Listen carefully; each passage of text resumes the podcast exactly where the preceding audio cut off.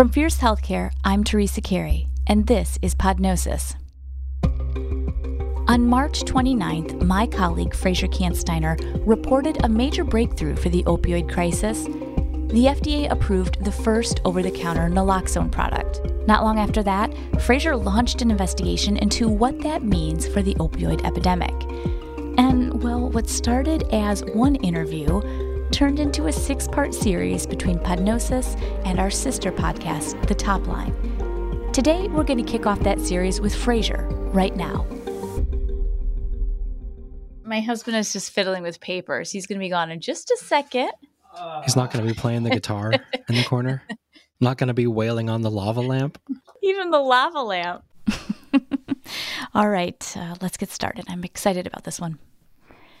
Fraser, the next segment we're about to hear was first released on an episode of Podnosis about a month ago. Staff writer Annie Burkey spoke with attorney Jayne Conroy about what it takes to prosecute those involved in overprescribing opioids for pain management.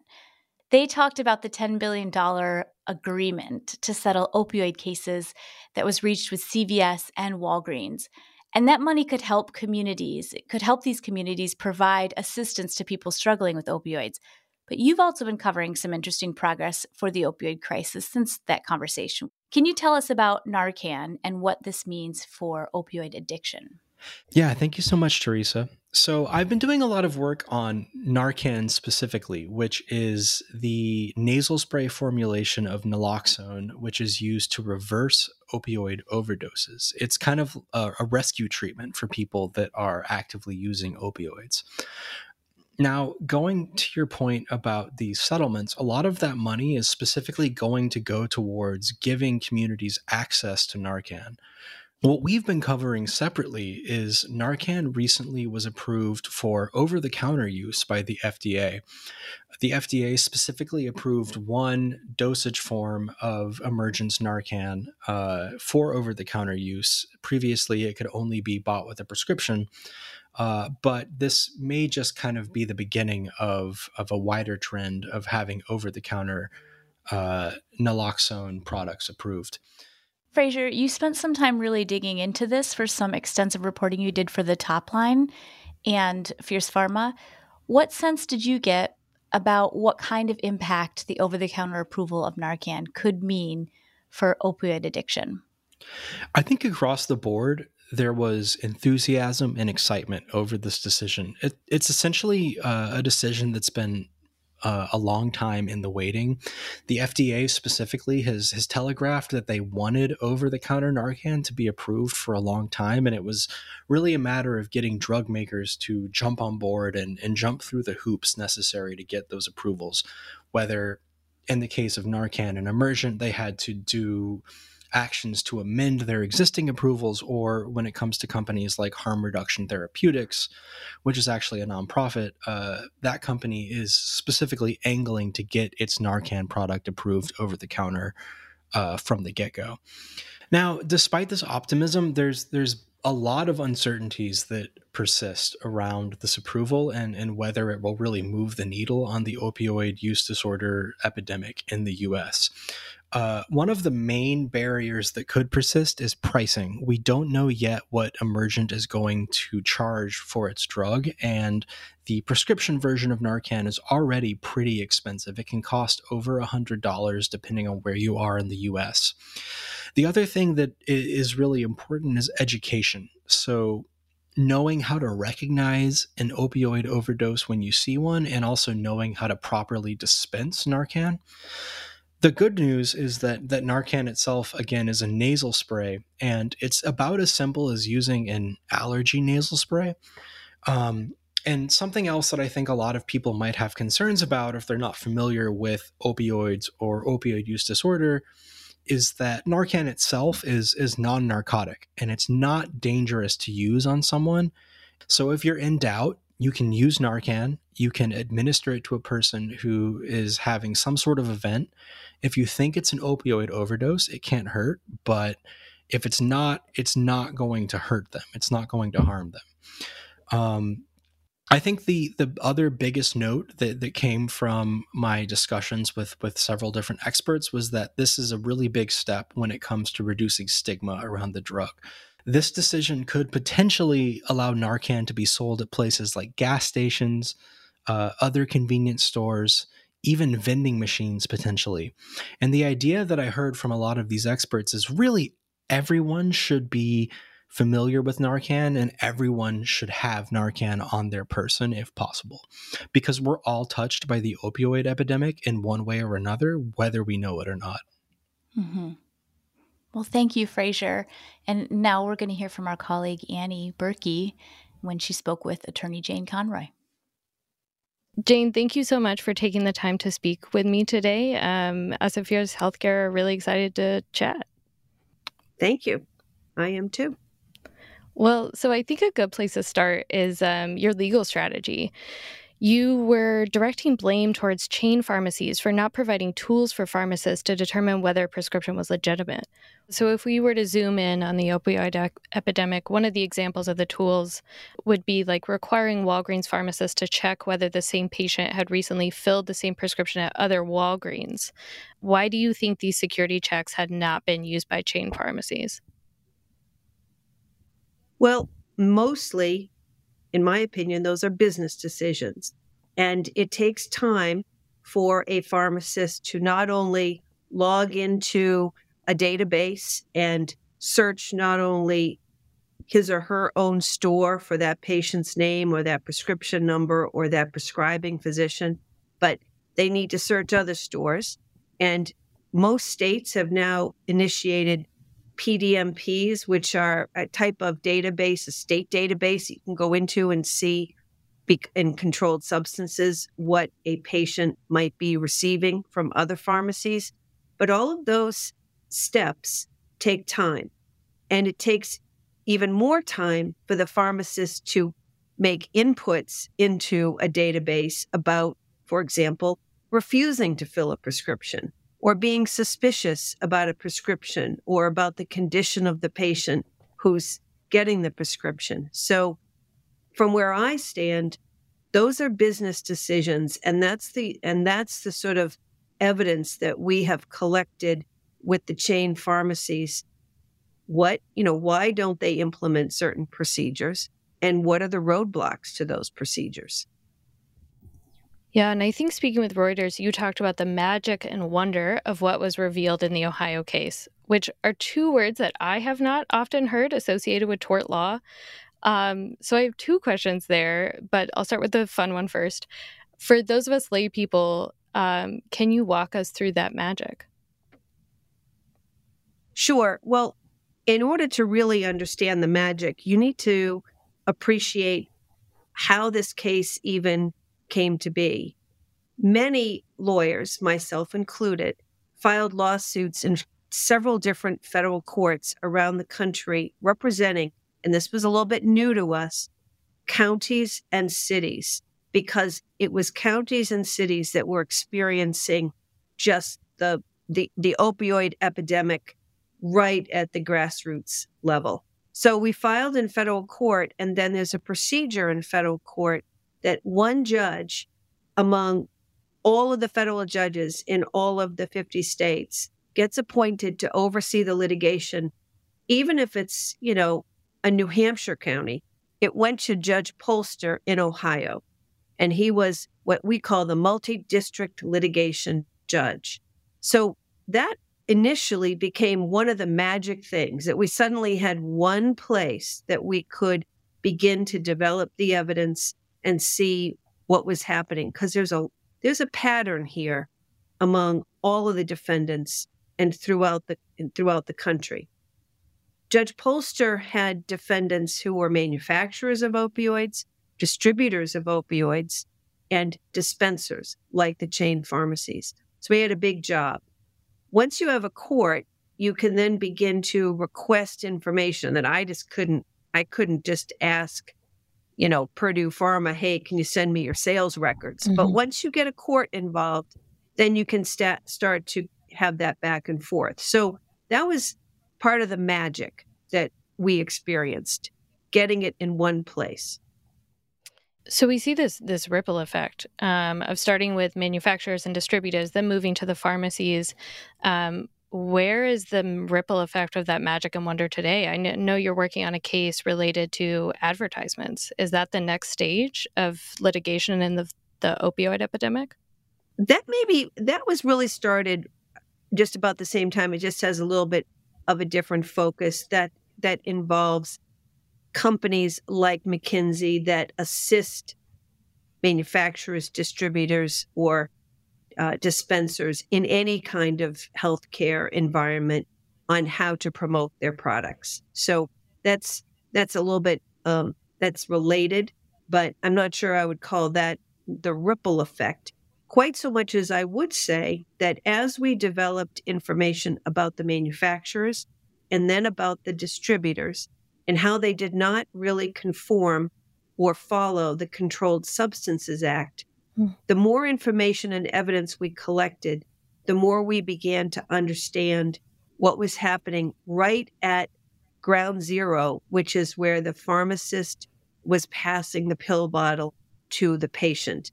And we knew this was not a pharmacist problem. That's never the way it looks. Mm-hmm. But we did believe that the procedures in place, the protocols in place at these chain pharmacies were not protecting the public. And I think that's where a little bit of the magic or wonder happened and the ripple effect when we began to understand, wow, that's the last line of defense. And it's a sieve. It's completely unprotected. Yeah. And I think that brings things from this like 10,000 foot legal view down to ground zero, as you're calling it. We have now seen settlements in the billions of dollars. What will those settlements mean for the patients and families who are most affected by the epidemic?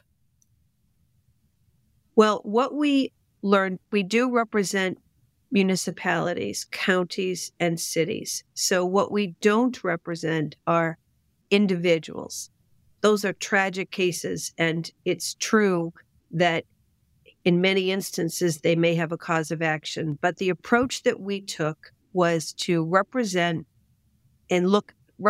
cities and counties and look forward to how to try to control and treat this epidemic.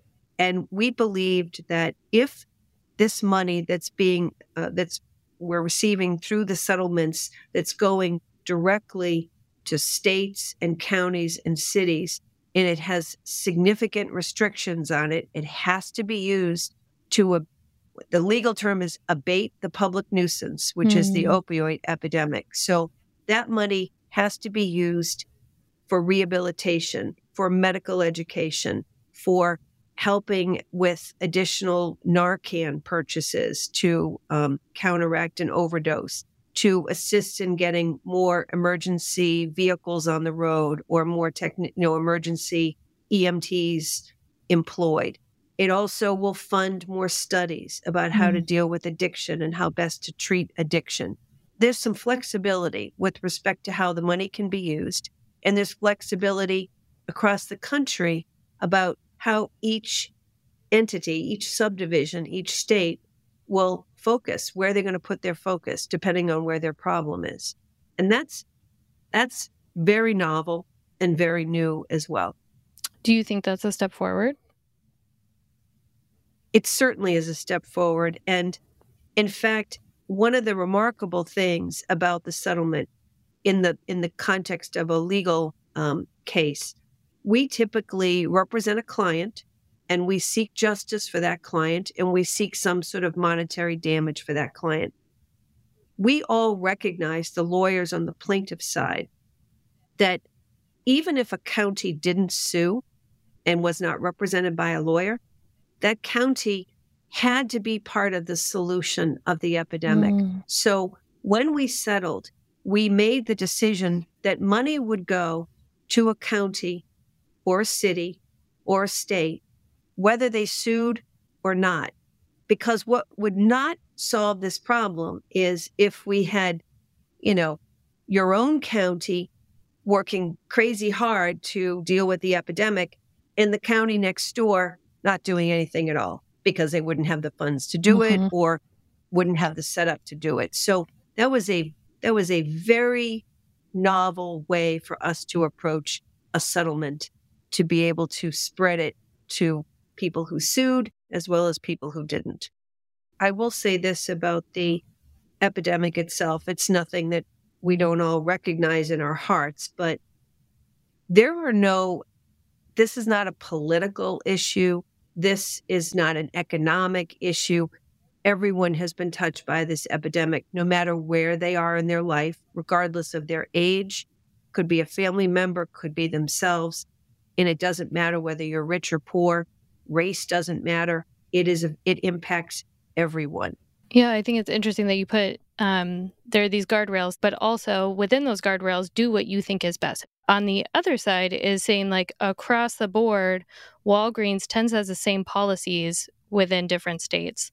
So how are those policies going to change? Walmart, Walgreens, CVS, how are their practices changing? I know you mentioned a little bit earlier about how systems within their computers are changing. Are there other ways that you found especially notable?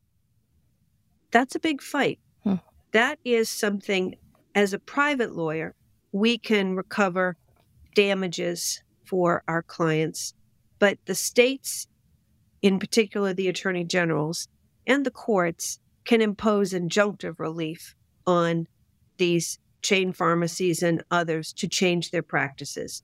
You know, I don't have the ability to do that, but an attorney general does. And so we have sort of shined a light on the types of procedures that are in place and how they have to change. I believe you're also working on a case alleging that social media platforms encourage addictive behavior in adolescents. Is that correct? That's right, yes. Yeah, and recently the CDC recommended that children not use social media until they are 16 years old. To provide context, I was introduced to social media when I was 12 in 2004. So if these developments speak to the old maxim that technology goes first and the law follows, is technology now going much faster than the law? Yes, and the law will catch up. And that's, typically what we see happen. But, it's a very interesting thing in particular with social media. What we're focusing on is the targeting of individuals who are already identified as being vulnerable to addiction. And the technology is able to do that. I don't think we're going to hold kids back until they're 16 from looking at social media. I don't think that's going to happen. It's a nice idea, but, seems a little impossible to me. But what I think we can do is shed some light, develop the evidence, and show that companies are targeting a vulnerable population that they themselves are identifying for business reasons, because those are the individuals who are going to buy the products or land on a site that entices them to buy a product. And so it never changes.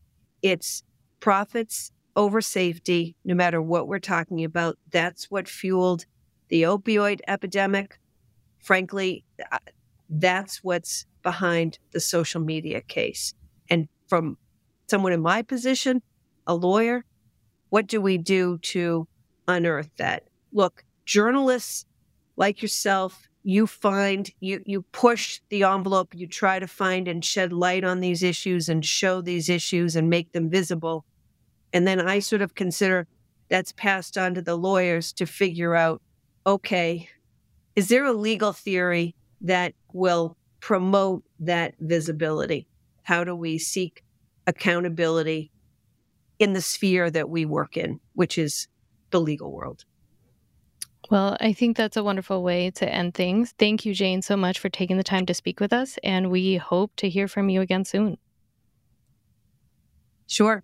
I'm always thinking about this stuff, so anytime. That was Annie Burkey with attorney Jayne Conroy. And if you want to hear more from Fraser on the Narcan special series, tune into The Top Line this Friday at 6 a.m. The Top Line. The United States has a national security policy for defense against foreign man-made attacks. But what if the attack doesn't directly come from a human, but a virus like COVID-19, whose origins are still being investigated? Or perhaps an attack could come from a bacteria. Are we ready for that? Many antibiotics that we've used to fight bacteria don't work anymore. Bacteria have an evolutionary head start on humans, on the order of millions of years. They know how to survive, and they evolved to become resistant to our antibiotics. Some are superbugs, resistant to several types of antibiotics. Dr. Laurie Hicks is the director of the Office of Antibiotic Stewardship at the CDC. She recently talked to Fierce Healthcare's Frank Diamond about antibiotic resistance and how and why we need to shore up antimicrobial stewardship programs. Here they are. Dr. Laurie Hicks, thanks so much for joining us here at Podnosis. Laurie, you co-authored a research letter in February in JAMA Health Forum that described how antibiotics were misused during the COVID-19 pandemic. You wrote that in the early months before the vaccines, providers were just desperate and threw everything they could at the problem, even though antibiotics don't work against viruses. Then they thought antibiotics would help against secondary infections, but as you stated, COVID-19 rarely caused such infections. So what has the CDC learned from that experience? Well, thanks for having me, Frank, and thanks also for being willing to cover this topic. What I think we learned is that when a clinician or when a healthcare provider is desperate for a solution, they will often turn to antibiotics as what we consider a placebo. There are actually scientific publications showing that antibiotics are often used when clinicians feel the need to do something but don't have any good solutions. So we actually have known that antibiotics don't treat viral infections since we began starting to use them. That's a fact we all learn in the early days of medical, nursing, or pharmacy school. And yet we often use antibiotics in healthcare when they're not needed. We also learned that it doesn't take much to lead to rampant antibiotic use. So there was one poor quality publication that led to a lot of robust media attention, and there was public promotion of that article. And it listed azithromycin, an antibiotic, as a solution. And public figures latched onto it as a solution, and then clinicians were really trying to find an option that would work to treat their patients. And I have to say, I give clinicians a lot of grace during those early days when we didn't have vaccines or effective treatments for COVID-19. So that's not to say that we should do this again. What I consider problematic is that azithromycin is still being commonly and inappropriately used in patients who have COVID-19. So we really need to work to make sure that that practice doesn't continue. Now, before the pandemic, the CDC did have some success against antibiotic overprescribing. Between 2012 and 2017, deaths from antimicrobial resistance fell by 18% overall and nearly 30% in hospitals. But then COVID set us back. Hospitals saw an increase in both infection rates and death rates caused by infection by 15% in 2020. CDC Director Dr. Rochelle Walensky wrote that these setbacks need to be corrected and that public health systems must be able to fight multiple threats simultaneously. How can health systems meet this challenge, you think? So I think your point is extremely important, that not only were we dealing with a pandemic due to a virus, but we've also been dealing with this threat that is a much slower moving and insidious threat called antibiotic resistance. And one of the most important factors leading to antibiotic resistance is antibiotic use. Both antibiotic use that is appropriate and antibiotic use that is inappropriate leads to antibiotic resistance. Another big factor during the pandemic that I think was a really significant challenge, especially for hospitals and nursing homes, was that during the time of the pandemic, it really stretched resources so thin that efforts to prevent infections were much more challenging. And so not only were resources to monitor antibiotic prescribing, threaten, but also resources to work to prevent infections in patients who are in hospitals and nursing homes were also threatened. And those resources were often diverted to other activities to address the pandemic needs. So I think one of the things we need to do is make sure that in the normal times, even during non-COVID times, we had staffing challenges with both our antibiotic stewardship programs, the programs that work to improve antibiotic use, and our infection prevention programs. And what we really need to do is make sure that we have adequate staffing during normal times and also prepare and plan for what that needs to look like during a pandemic. You wrote that many pharmacists and physicians who usually were responsible for antibiotic stewardship had skills that were used for other roles during the pandemic response. So how, you just mentioned that that has to be corrected. What would be one way of correcting it? How much should your average, I don't know what you would call an average healthcare worker, healthcare employee, know about the basics of antimicrobial stewardship? Well, I think what you're pointing out, Frank, is that there's opportunity to educate all healthcare professionals about improving antibiotic use. And I consider anyone who works in healthcare or anyone who takes antibiotics for that matter an antibiotic steward. So we do really need to work to educate individuals who work in healthcare, but also the general public about the importance of improving antibiotic use. We are working on this. We know that when patients expect antibiotics, doctors are much more likely to prescribe them. So that is why we also need to tackle this from the patient perspective. We actually also need to better characterize what kinds of resources and person time needs to be dedicated to doing these activities to improve antibiotic use. And as I mentioned, many stewardship programs were not staffed adequately prior to the pandemic to really handle the volume of work that they would need to do during the pandemic. Well, that really does segue into my next question. Hand hygiene. This seems like such an easy way to protect patients from bacterial infection. And yet hand hygiene compliance, as you well know, has remained stubbornly low for decades. For one thing, a lot of hospitals don't seem to even monitor hand hygiene.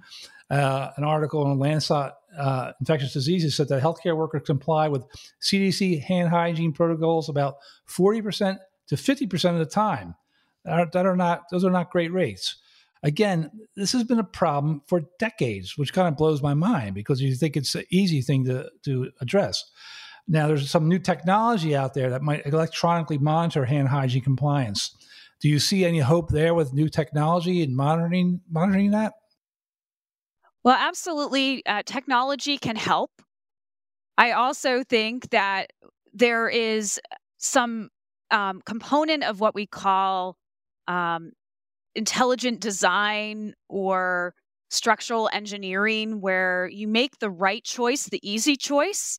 So making sure that where hand washing stations are placed or in the flow as the clinician is walking out the door, it's easy for them to access the hand washing station or access the alcohol hand rub or gel that is used to clean hands. I am just as disappointed as you are in the low numbers that we see in the low percentages of hand washing when it seems to be something that we're taught when we're in kindergarten. And we're taught it when we're taught to run the ABCs as we wash our hands, but yet we can't seem to do that in healthcare where patients need us to do that most. The CDC, the World Health Organization, the National Institutes of Health, many experts will point to the fact that pharmaceutical companies do not make new antibiotics. There seems to be no profit in it. You're making a drug whose sole purpose is that the person doesn't need a drug anymore. So this doesn't seem to be a problem that a free market can solve. Now, there was a partnership between The public-private partnership got us the vaccines, as you well know, for COVID. So is the CDC considering some sort of joint government-private industry partnership to address this problem, similar to the way that we got the COVID-19 vaccines? So there are efforts underway to incentivize drug development. And I would note that CDC doesn't really have the regulatory authority to move into that space in terms of developing incentives. However, there are opportunities in other federal agencies to do that, including the Centers for Medicare and Medicaid Services and the Food and Drug Administration. And there are programs and efforts underway to increase reimbursement, so increase payments for new agents or new drugs as they are available and they come to market, so that there's also interest in making sure that drug companies are able to sustain development and have a longer period of what they would say is drug exclusivity, meaning that drugs will take longer to transition to generic formulations, and that allows the companies to recoup some of their development costs. It is a long process to develop an antibiotic. A lot of the easy ones that were available for development have already been discovered. And so a lot of the newer drugs are derivatives of existing drugs. So I do think we have to be thinking about what are the options for incentivizing drug development. That's exactly what we need to be doing. We also need good vaccines to prevent infections, because if you can prevent the infection in the first place, then you won't need an antibiotic. So there are lots of opportunities, and definitely research and development of new drugs, new vaccines, and new diagnostics needs to be part of the solution. Antimicrobial resistance is a huge subject and a huge problem. You know that better than anybody. Is there anything that we haven't discussed here, you and I, that you think is crucial about this topic and you want people, our listeners, to know about? Well, since we've been talking so much about antibiotics in particular, I want to just mention that in addition to antibiotic resistance, both appropriate and inappropriate antibiotic use can cause adverse drug events. So I think about antibiotic use and improving antibiotic use as a patient safety, effort. So we know that about 20% of hospitalized patients who receive an antibiotic experience an adverse drug event, and the longer a patient is on an antibiotic, the more likely they're going to have an adverse event. And we know that adverse events can range from mild, I would say, side effects like a rash, but they can also be quite severe and involve kidney or liver dysfunction or injury or an infection called C. difficile. So we know that antibiotics not only are crucial for treating bacterial infections, but we must use them carefully in patients so that we don't lead or cause unnecessary adverse events. So that's something that I think is underappreciated, both in the healthcare professional side of the prescribers, among prescribers, as well as patients, is just not understanding how frequently we see adverse drug events with antibiotics. Dr. Laurie Hicks of the CDC, thanks so much for joining us here. Thank you so much, Frank. I really appreciate the opportunity to talk to you today. Thank you for listening to Podnosis. I'm Teresa Carey. You can find more news and stories at fiercehealthcare.com. And for more of our special series on Narcan and the opioid epidemic, tune in to The Top Line this Friday at 6 a.m. Next week here on Podnosis, we're going to discuss climate change. Yep, we're still a healthcare podcast, but healthcare happens to be responsible for 5% of global carbon emissions, which is higher than the aviation industry. And the planet's health is directly connected to our health. Climate change could be one of the greatest threats to public health, so we have to talk about it. So next week, we are doing a special episode all about the link between climate change and healthcare. So tune in Wednesday morning to Podnosis, where healthcare is our beat.